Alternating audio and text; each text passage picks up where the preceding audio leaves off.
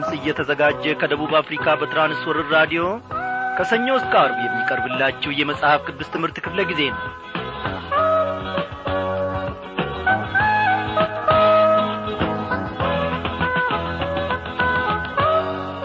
እያንዳንዱን ቀን እግዚአብሔር አምላካችን በበረከቱ ውስጥ እየጠበቀን እነሆ ከቃሉም ማድ እየመገበን ለዚህች ለተወደደች ሮብ ምሽት ደግሞ ደርሰናል እግዚአብሔር አምላካችን ቸርነቱን ባያሰፋልን ምሕረቱንም ደግሞ ባያበዛልን ኖሮ ወገኖቼ በእውነት አንዲቱን ደቂቃ እንኳን በራሳችን ዕውቀትና በራሳችን ጥበብ መራመድ እንኳን አንችልም ነበረ። እግዚአብሔር ግን እንደ ሰው ሳይሆን እንደ አምላክነቱ መጠን እንደ አባትነቱ መጠን በየዕለቱ ብቻ ሳይሆን በየሰኮንዱም ጭምር እነሆ በምሕረቱ እየታደገን በልጁም በጌታ በኢየሱስ ክርስቶስ ውስጥ እያየን ለዚህች ሰዓት ደርሰናል። እንደምን አመሻችሁ በጌታ የተወደዳችሁ ክብሯን አድማጮቼ። በያላችሁበት ስፍራ ሆናችሁ በዚህን ሰዓት ከእግዚአብሔር ማዕድ እነሆ ለመካፈል ብዙዎቻችሁ በሚመች ወይንም በማይመች ሁኔታም ውስጥ ሆናችሁ የቀረባችሁትም ልትኖሩ ትችላላችሁ። እግዚአብሔር ደግሞ የእኛን አቀራረብ ይመለከታል።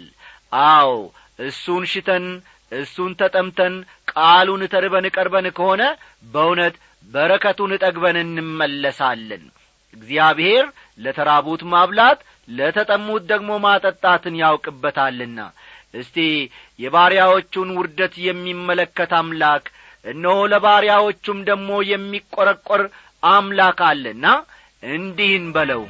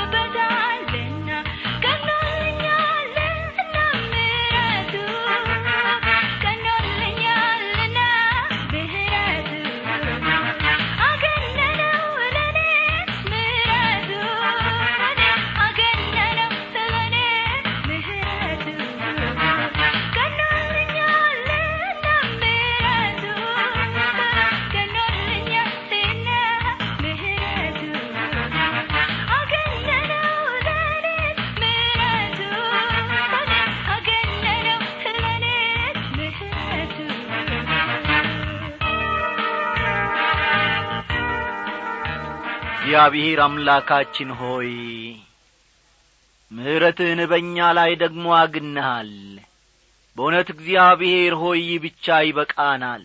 በወደቅንበት ጊዜ ሁሉ በሐሳባችን በሥራችን ባንተ እግዚአብሔር አምላኬ ሆይ መኖር አቅቶን በአንተ ፈቃድ መመላለስ አቅቶን በኰበለልንበት ጊዜ ሁሉ እግዚአብሔር ሆይ በልጅህ በጌታ በኢየሱስ ክርስቶስ በኩል እየታደግከን ምሕረትህን አሰፋህልን። እግዚአብሔር ሆይ ለልጄ ላበበ ዳርቻው ይሄ ነው ብለህ አልወሰንክም። ለልጄ ለዓለማየው ዳርቻው ይሄን ያክል ነው ብለህ ደግሞ አልከለልክም። ዳርቻ የለውም ያንተ ምሕረት። እግዚአብሔር ሆይ ስናጠፋ ስንበድል ዘጠኝና አስር ጊዜ ብቻ ይበቃችኋል። አስርና አስራ አንድ ጊዜ ይበቃችኋል። ከዚያም በላይ ደግሞ ትቀጣላችሁ ብለ አልፈረድክብንም። በአንተ እጅ ጌታዬ ሆይ በንስሐ በወደቅንበት ጊዜ እነሆ እግዚአብሔር ሆይ በድያለሁ ኀጢአትንም አድርጌያለሁ ብለን ደግሞ እነሆ በእግሮች ስር በወደቅንበት ጊዜ ሁሉ በምሕረትህ ትታደገናል በፍቅር አንቀልባህም ደግሞ ትሸከመናል። በደላችንን ሳይሆን እግዚአብሔር አምላካችን ሆይ የልባችንን ስብራት ትመለከታል። ስምህ ይክበር ለዘላለም። እግዚአብሔር አባታችን ሆይ አንተ ልጆችን ከጥፋት ለመታደግ አንተ እኛ ከወደቅንበትና ከተንከባለልንበት ከኀጢአት ወይም ከርኩሰት ስፍራ እኛን ለመታደግ ምንጊዜም ጨካኝ ልብ የለህም። እግዚአብሔር ሆይ ይህ ለእኛ ታላቅ ታላቅ በረከት ነው። ጌታዬና አምላኬ ሆይ ኖ ወተት መጋቱን አልፈን አጥንት መቈርጠም ወደምንደርስበት ደረጃ ከፍ እንድታደርገን ሕይወታችንንም ደግሞ በአንተ ቃል እንድታሳድጋት እግዚአብሔር ሆይ በዚህ ሰዓት እንለምንሃለን። ጌታ እግዚአብሔር አምላካችን ሆይ በዚህች ምሽት እነሆ ከዚህ ከትንቢተ አሞጽ የምንማረውን ቃል በሕይወታችን መተግበር እንድንችል ራሳችንንም ከዚህ አንጻር መመልከት እንድንችል አስተማሪውን መንፈስ ቅዱስ ላክልን። እግዚአብሔር ሆይ ለልባችን ተናገረን በእውነት ለሌሎች ምሳሌ መሆን የምንችልበትን ጉልበትና ኀይል ስጠን። እግዚአብሔር ሆይ ሰው በአንተ ቃል ቢጐለብት ሰው በአንተ ቃል ቢበረታ እነሆ እግዚአብሔር አምላኬ ሆይ ምድርን ሁሉ መውረስ እንደሚችል ግልጽ ነው። ስለዚህም እግዚአብሔር አባቴና አምላኬ ሆይ የሁሉም በረከት ምንጭ አንተ ነህና ቃልህን ደግሞ በልባችን ውስጥ ሰውረ ጠላታችንን ድል እያደረግን የጨለማውን ዓለም ገዢ እየረታን እግዚአብሔር አባቴና አምላኬ ሆይ ስምህን ማስከበር እንድንችል ለልጆች ሰማያዊውን ኀይልና ጒልበት ጌታዬ ሆይ አፍስስልን። ጸጋን ከጸባዖት አፍስስልን። እግዚአብሔር ሆይ ኑሮ በዚህን ጊዜ ፈተና ይሆንብን ይሆናል። እግዚአብሔር አምላኬ ሆይ በሕይወታችን ብዙ ውጣ ውረዶች ሊኖሩ ይችላሉ ይህን ሁሉ እግዚአብሔር አምላካችን ሆይ ጠላት እነሆ እግዚአብሔር አምላኬ በጆሮአችን እየመጣ የሚያንሸኳሽከውንና የነገውን የተነጐዳያውን እያሳየን ከቃልህም ማድ ደግሞ ፈቀቅ ሊያደርገን ሲፈልግ ሳለ እግዚአብሔር ሆይ በልጅ በጌታ በኢየሱስ ክርስቶስ ባሪያዎችን እንድትታደግ እግዚአብሔር ሆይ በዚህ ሰዓት ራሳችንና ሁለንተናችንን በፊትህ እንጥላለን። የጠላትን ሐሳብ በጌታ በኢየሱስ ክርስቶስ እንዋጋለን። የጠላትን ሴራ ሁሉ በጌታ በኢየሱስ ክርስቶስ እናከሽፋለን። እግዚአብሔር አባቴና አምላኬ ሆይ በድንቅ አሰራርህ በመካከላችን ስለምትመላለስ ድንቅ የሆነውን ሰማያዊን በረከትህንም ደግሞ በልባችን ውስጥ እግዚአብሔር ሆይ ስለምታፈስ እናመሰግንሃለን። ስለ ኢየሱስ ክርስቶስ ስለ አንድ ልጅህ ስም ስትል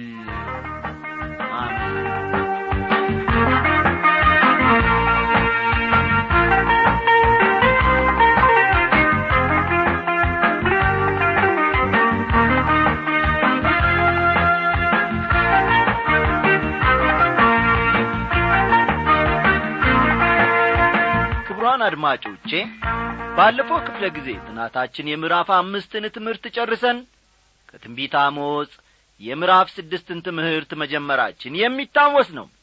ትምህርቱ ይያዝልን ዘንድ እነሆ ዛሬ መለስ ብለን ከቁጥር አንድ እንጀምራለንና መጽሐፍ ቅዱሶቻችሁን ገለጥ ገለጥ አድርጋችሁ ትንቢተ አሞጽ ምዕራፍ ስድስት ቁጥር አንድን ተመልከቱ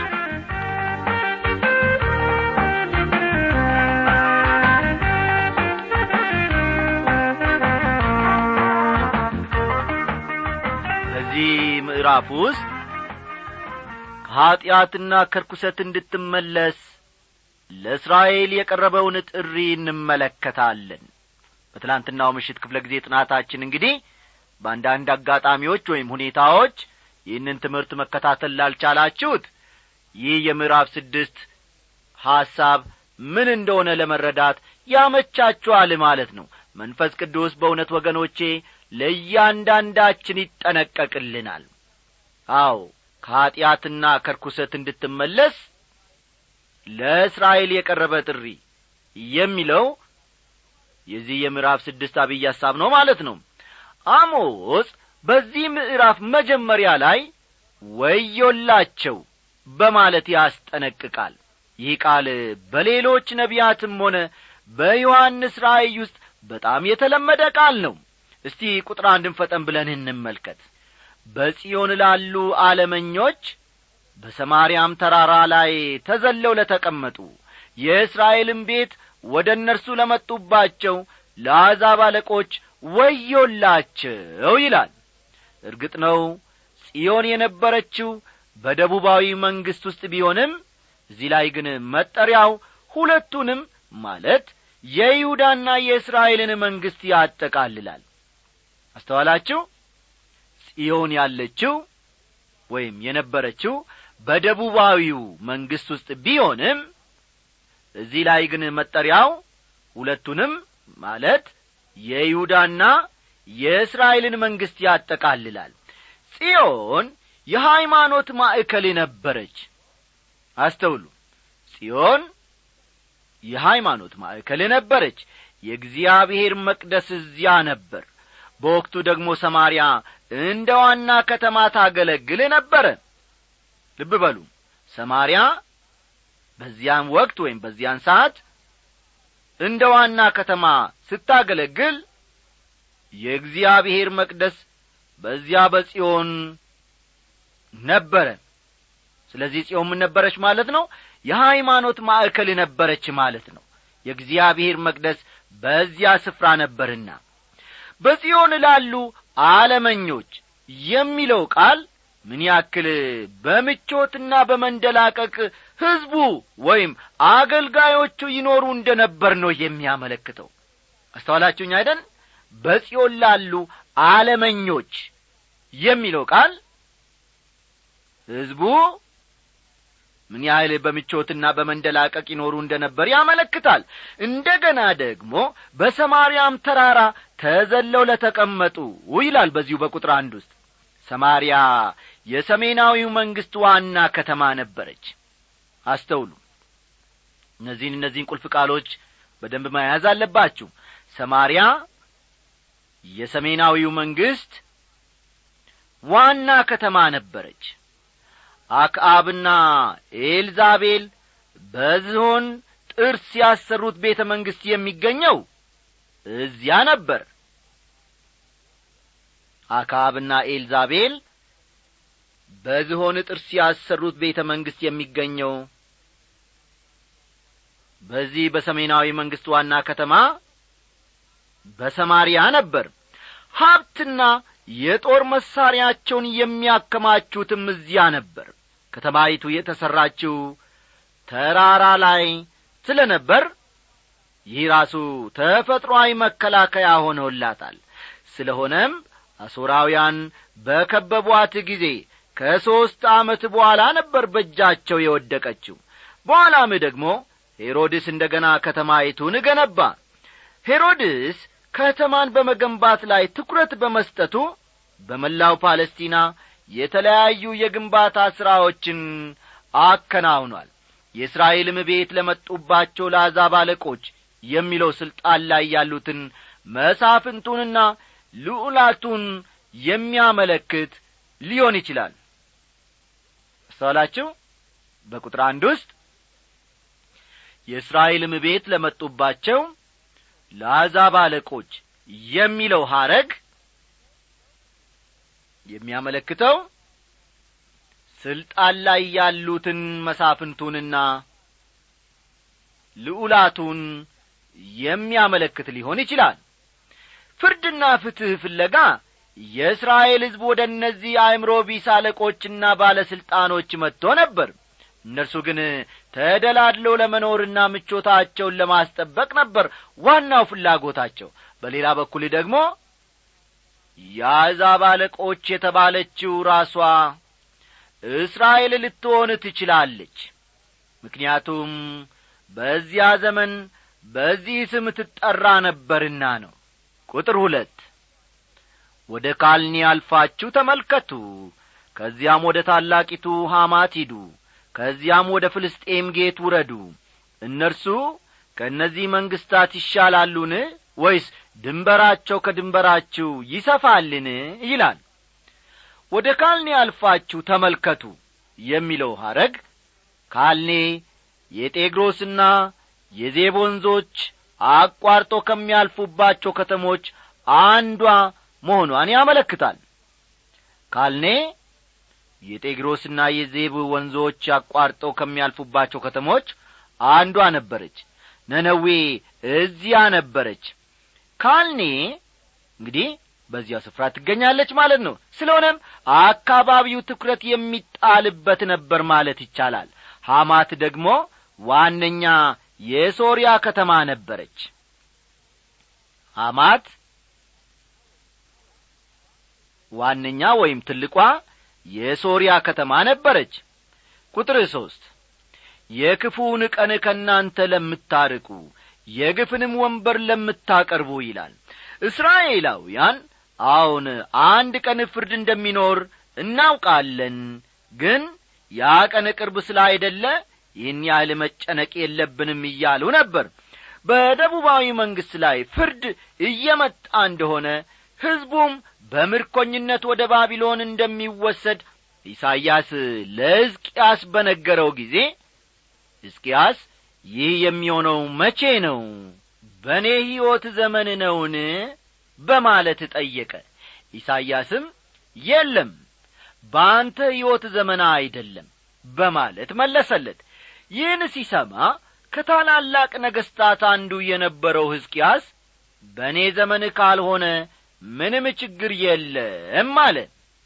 አንድን ሕዝብ ለውድቀት የሚዳርጉ ሦስት ምክንያቶች መዘርዘራቸውን እነዚህንም ሦስት ምክንያቶች በዛሬው ምሽት ክፍለ ጊዜ እንደምናይ በትላንትናው ምሽት ክፍለ ጊዜ ጥናታችን ቀጠሮ መያዛችን የሚታወስ ነው።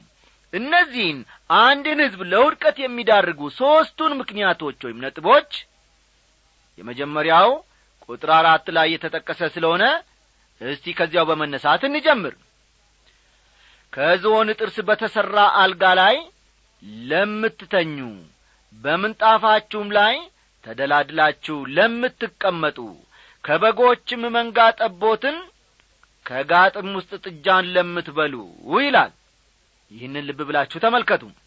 እዚህ ላይ ልቅ የግብረ ሥጋ ግንኙነትና አብዝቶ የመብላት ኀጢአት ወይም ደግሞ ሆዳምነት ተጠቅሰዋል። አስተዋላችሁ? በዚህ ክፍል ውስጥ ልቅ የግብረ ሥጋ ግንኙነትና ሆዳምነት ተጠቅሷል። ከዞን ጥርስ በተሠራ አልጋ ላይ ለምትተኙ ይላል። አክዓብና ኤልዛቤል በሰማርያ ከዝሆን ጥርስ ቤተ መንግሥት አሰርተው ነበር። ያ በዝሆን ጥርስ የተሠራ ቤተ መንግሥት የዘመኑን መኳንንት ቅምጥልነትና የተንደላቀቀ ኑሮ ይወክል ነበረ አስተውሉ። ከዝሆን ጥርስ በተሠራ አልጋ ላይ ለምትተኙ ሲል በዝሆን ጥርስ የተሠራ ቤተ መንግሥት የዘመኑን መኳንንት ቅምጥልነትና የተንደላቀቀ ኑሮ ያሳይ ወይም ይወክል ነበር። በምንጣፋችሁም ላይ ተደላድላችሁ ለምትተኙ ይላል። ይህ የሚያሳየው ደግሞ በግብረ ሥጋ ግንኙነት የነበራቸውን ልቅ ተሳትፎ ነው። ልቅ የግብረ ሥጋ ግንኙነት የዚያ ዘመን ዐይነተኛ መገለጫ እንደ ነበር ሁሉ የዚህ የእኔና የእናንተ ዘመንም ዐይነተኛ መገለጫ ሆኗል። አንድ አገር ከመውደቁ በፊት ከሚያሳያቸው ምልክቶች ጥቂቱ አብዝቶ መብላትና ልቅ የግብረ ሥጋ ግንኙነት ናቸው። አይደለም እንዴ የእግዚአብሔር ቃል ወገኖቼ በትክክል ያለንበትን ሁኔታ ቁልጭ አድርጎ ያሳያል። ተመልከቱ። አንድ አገር ከመውደቁ በፊት ከሚያሳያቸው ምልክቶች ጥቂቱ አብዝቶ መብላትና ማለት ሆዳምነትና ልቅ የግብረ ሥጋ ግንኙነት ናቸው። ቀጥሎ ደግሞ ሁለተኛው ምክንያት ተጠቅሶ እናገኛለን ተመልከቱ ቁጥር አምስትን። በመሰንቆም ድምፅ ለምትንጫጩ እንደ ዳዊትም የዜማን ዕቃ ለምታዘጋጁ ይላል። በዚያ ዘመን እንደ አሁኑ ሁሉ የተለያዩ የሙዚቃ ቅኝቶች ይወጡ ነበር። ሙዚቃና ዘፈን በኅብረተሰቡ ውስጥ ሰፊ ስፍራን ያገኙበት ጊዜ ነበር። ምንጊዜም ቢሆን አንድ ሕዝብ ዘፈንና ዳንኪራን የሚያበዛ ከሆነ ውድቀቱም ሩቅ አይደለም ማለት ነው። ቀጥሎ የምንመለከተው ምክንያት ደግሞ ሦስተኛውን ነው። ቁጥር ስድስት በፋጋ የወይን ጠጅ ለምትጠጡ እጅግ ባማረ ሽቱም ለምትቀቡ ስለ ዮሴፍ መከራ ግን ለማታዝኑ ለእናንተ ወዮላችሁ ይላል። ፋጋ ማለት ከቅል ክፋይ የሚዘጋጅ ውሃ መያዣ ዐይነት ነገር ሲሆን ልብ በሉ ፋጋ ማለት ከቅል ክፋይ የሚዘጋጅ ውሃ መያዣ ዐይነት ወይም ደግሞ ውሃ መያዣ ዕቃ ሲሆን እነዚህ ሰዎች የወይን ጠጁን በብርሌ ወይም በብርጭቆ መጠጣት አልበቃ ብሏቸው በፋጋ ነበር የሚጠጡት ትልቁ ችግራቸውም ሰካራምነታቸው ነበር። እስቲ ወዳጆቼ የአካባቢዎቻችሁን ሰዎች ተመልከቱ። ጠጪዎችን ማለቴ ነው። ዳንኪራ መቼዎችን ወይም ዘፋኞችን ተመልከቱ። በየምሽቱ በየቀኑ ዘፈን በአካባቢው ይዘፈናል ይደቆሳል። አዎ ሰካራምነት ወጣቱን ብቻ አይደለም አሮጊቱን ብቻም አይደለም ሁሉንም ያጠቃለለ በሽታ ይመስላል። ወይንም ደግሞ ካልጠጣችሁ ትቀጣላችሁ የተባለ ይመስል ትልቅ ትንሹ ብርጭቆና ብርሌ ይዞ የማይቀመጥ ማንም የለም። ስካር የአንድን ሕዝብ ውድቀት ያፋጥናል። ትክክል ነው። አይደለም እንዴ? አዎ ስካር የአንድን ሕዝብ ውድቀት ያፋጥናል። ሰካራምነት ለአያሌ መንግስታት ውድቀት ምክንያት ሆኗል። አሁን ላለነው ትውልድ ደግሞ ውድቀት ምክንያት እንዳይሆንም ያሰጋል። አሞጽ የተናገረው ትንቢት እርሱ በነበረበት ዘመን በትክክል ተፈጽሟል ወገኖቼ። አው አሉባልታ አይደለም። ይህ አሞጽ የተናገረው ትንቢት እርሱ በነበረበት ዘመን በትክክል ተፈጽሟል። ሰሜናዊው መንግሥት ድል ከተደረገ በኋላ በምርኮ ተወሰደ። እነዚህ ከላይ የተመለከትናቸው ሦስት ኀጢአቶች ለውድቀቱ ከፍተኛ አስተዋጽኦ ማድረጋቸው የማያጠራጥር ነው። እነዚህ ነገሮች ሁሉ በአንድነት ተደማምረው ስለ ሰው ልጅ ልብ የሚነግሩን ነገር ይኖራል። የሰው ልብ ወገኖቼ በምንም ነገር አይረካም። በዓለም ያሉትን ነገሮች በሙሉ ብታደርጉለት ወይም ብትሰጡት የሰው ልብ በቃኝን አያውቅም። ምንጊዜም ክፍተት በውስጡ አለ። ዛሬ ያንን ክፍተት ብንሞላ ነገ ደግሞ ሌላ ክፍተት ዐይኖቹን አግጦ አፉን ከፍቶ ደግሞ ብቅ ይላል። ምንጊዜም የሰው ልጅ ልብ በሩጫ ላይ በስግብግብነት ላይ ነው የሚገኘው። እነዛ እስራኤላውያን በምቾትና በመንደላቀቅ ይኖሩ ነበረ። ሙዚቃ በከፍተኛ ደረጃ ባደገበት ዘመን ይኖሩ ነበር። የሚበቃቸውን ያክል ወይን ጠጅ መጠጣት የሚችሉበት ደረጃም ላይ ነበሩ። ያ ሁሉ ሆኖ ግን በቃኝን አላወቁም። እስቲ አለፍ ብለን ቁጥር ሰባትን እንመልከት። ስለዚህ በምርኮ መጀመሪያ ይማረካሉ። ተደላድለው ከተቀመጡትም ዘንድ ዘፈን ይርቃል ይላል። በእነዚህ ኀጢአቶቻቸው ምክንያት የሰሜናዊው መንግሥት ሕዝብ በምርኮ ለመወሰድ የመጀመሪያ ሆነዋል። ወደ ውድቀት እየተንደረደሩ ነበር። አሁን ግን ከምንጊዜውም ይልቅ ውድቀታቸው ተቃርቧል ማለት ነው። ቁጥር ስምንት ጌታ እግዚአብሔር የያዕቆብን ትዕቢት ተጸይፌአለሁ አዳራሾችንም ጠልቻለሁ። ስለዚህ ከተማይቱንና የሚኖሩባትን ሁሉ አሳልፌ እሰጣለሁ ብሎ በራሱ ምሏል ይላል የሰራዊት አምላክ እግዚአብሔር። ቤተ መንግሥታቸው በአመፅና ሸፍጥ እንዲሁም ከድሆች በዘረፉት ንብረት ተሞልቷል። እግዚአብሔር ደግሞ እንዲህ ያለውን ሁሉ ይጸየፈዋል። በእነዚህ ኀጢአቶቿ ምክንያት እስራኤል ጨርሶ እግዚአብሔርን ከማያውቅ ሕዝብ የማትሻልበት ደረጃ ላይ ተገኝታለች። ስለሆነም ፍርድ ሊመጣ ነው። ወዳጆቼ እግዚአብሔር ዛሬም በቃሉ እኔና እናንተን እየተናገረን ነው። እንድንመለስ ፈቃዱንም እንድንከተል እግዚአብሔር እየጠራን ነው። ዛሬ ሕይወታችን በዚህና በዚያ ነገር ተይዞ በሸፍጥ እንዳንገኝ በጣዖት አምልኮ እንዳንገኝ በምቾት ሁኔታ ውስጥ ሆነን እግዚአብሔርን እነሆ እንዳንዘነጋ አሁኑኑ ወደ እርሱ እንመለስ። የእግዚአብሔር ከሆን ወገኖቼ በእርሱም ስም ከተጠራን እንደ እግዚአብሔር ፈቃድ እንመላለስ። እግዚአብሔር ይህን ደግሞ ማድረግ እንድንችል እነሆ ጸጋውን ከጸባወቱ